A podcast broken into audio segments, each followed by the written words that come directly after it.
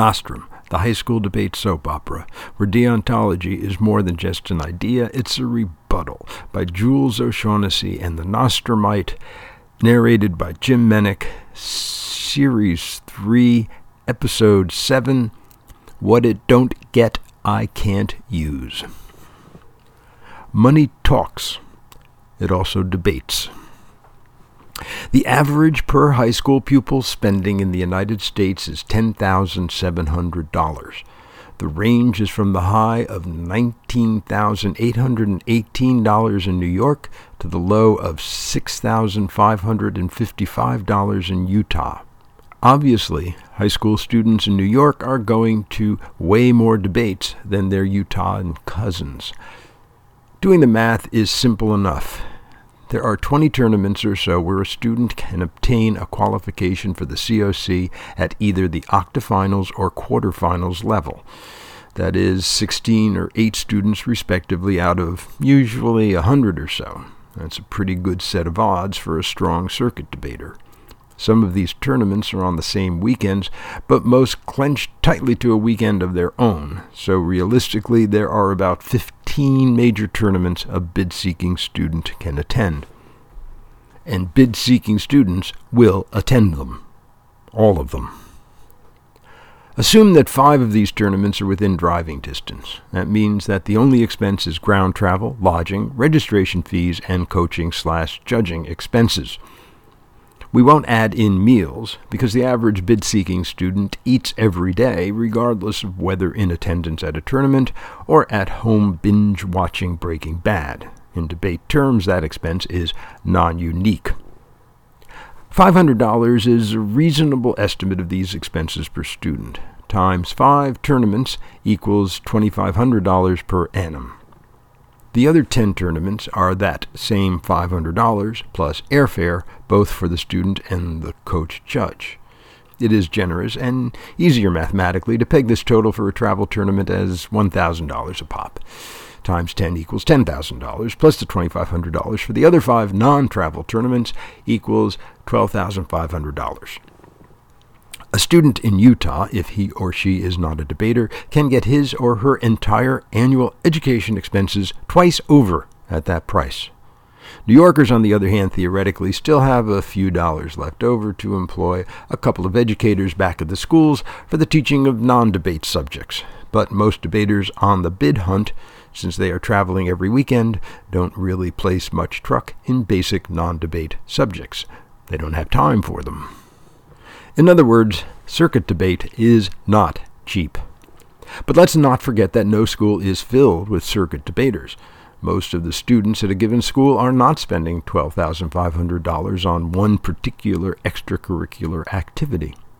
Even at elite schools, it is only the most elite of the elite who are clocking up frequent flyer miles on Delta every weekend, and we're not even thinking about the annual expenses circuit debaters usually rack up attending debate summer camps, easily another $1,000 a week per person. This is not to say that there is not reasonably priced debate available in America, no doubt even in tight fisted Utah. There is plenty of debate, both in urban and rural areas, where no one travels very far, where no one gives up every weekend, where most people, if they've even heard of the COC, couldn't give the proverbial rodent's rear end about it. In fact, the majority of the people who call themselves debaters never really give much thought to the COC, or any so called national event other than the Catholic Forensic League or the non Catholic Forensic League finals at the end of the year. Qualifying for those finals does not cost an arm and a leg, or usually much more than the price of a venti latte at Starbucks. That is the real world that most debaters live in. But at the most elite level of the elite, the world comprises weekly flights to national circuit tournaments, mostly competing against other of the most elite, who have also been clocking up frequent flyer miles and serious credit card bills. School is that thing they catch up on during the breaks from debating. The curious thing is, People who live in this national circuit world are as ignorant of the other world as that other world is of them. Or if they are aware of it at all, it is as some second rate, illegitimate, bogus, low rent version of what they and their elite compatriots are doing. The non circuit people are the rubes, the flyovers, the great unwashed. To circuit people, investing vast amounts of money every year to participate on the circuit where the elite meet to compete, only the circuit is real debate. Of course, if one spends that much money and energy doing something, one tends to identify it as special enough to be worth the doing. Without a solid reality distortion field, circuit debate wouldn't exist. Do we need to point out that this high rent elite activity spends the vast majority of its time and energy arguing social equality? It is the notorious 1% applied to the debate world, and even though that world is probably far more diverse than the folks one usually thinks of as one percenters, and even though some of them come from quantifiably, provably impoverished areas, the money has been spent, and it has to have come from somewhere, and more to the point, it could have gone somewhere else. Like Utah, maybe. They could use a few extra bucks. Winnable Rugrot looks out his second story window at the Delaware River. The usual tugs and tankers and unappealing gray floating industrial boxes are navigating up and down in the bright noon light, but the effect is more of a foggy morning than midday. It is a colorless expanse until one looks up and sees the downtown Philadelphia skyline brightly reflecting the southern sun off its mix of old and new buildings. An amateur student of architecture, Rugrot prefers the classic old lines of the city, ranging from the Federalist to the Beaux Arts, uh, to its later editions, although from here one mostly sees the less interesting of both. Then again, Camden, New Jersey is where Rugrot is taking in this view of his urban neighbor, and Camden isn't exactly anything other than, well, Camden. But at least the rents are affordable, which is why Rugrot is outside Philadelphia, looking in, rather than the other way around. Then again, who would want a beautiful view of downtown Camden? Winnable Rugrot turns away from his window and looks back at his computer. He's just booted it up, and on the startup screen is the logo for his company, the Brotherly Love School for Highly Intelligent Teenagers.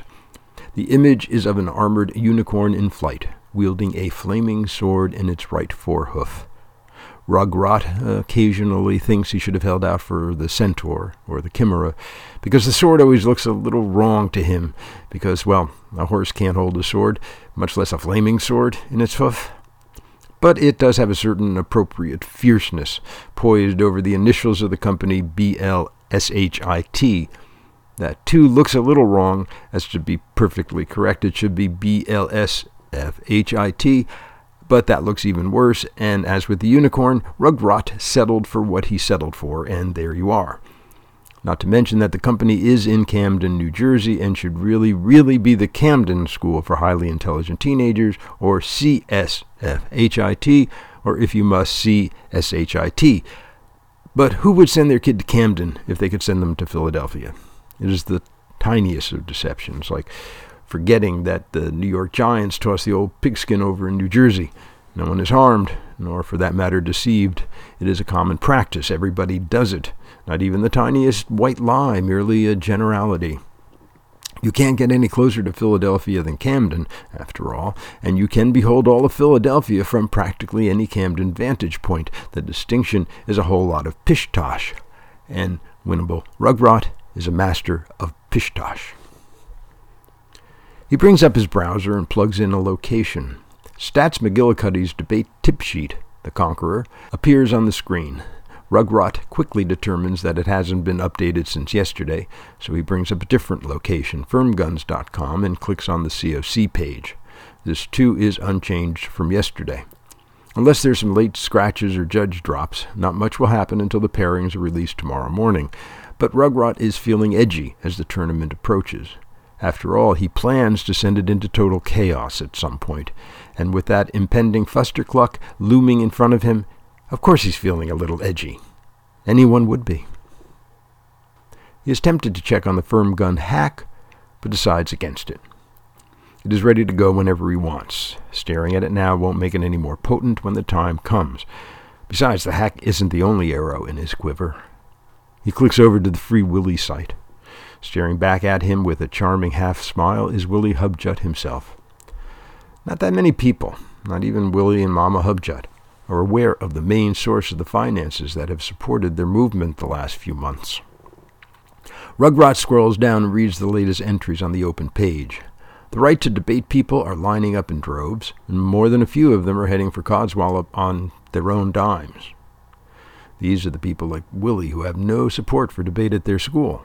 Although, unlike Willie, who has a team that has dumped him for cause, these folks usually have no team, but see this as no obstacle to their participating at tournaments, especially circuit tournaments. After all, the article proved that debate would get them into a better college. Therefore, they have to debate. A simple thing like not having a team or a coach should not be a hindrance, but the tournaments have not felt likewise. In fact, they responded exactly the opposite no team, no entrance. The basic problem from the tournament's point of view is liability. The minute a student enters, say, the PUP campus for the PUP tournament, the PUP, by default, takes on liability for that student unless the student's school has already accepted liability. If the student has no school, well, all liability descends on the PUP, which the PUP and every other tournament with a brain in its head has said no to.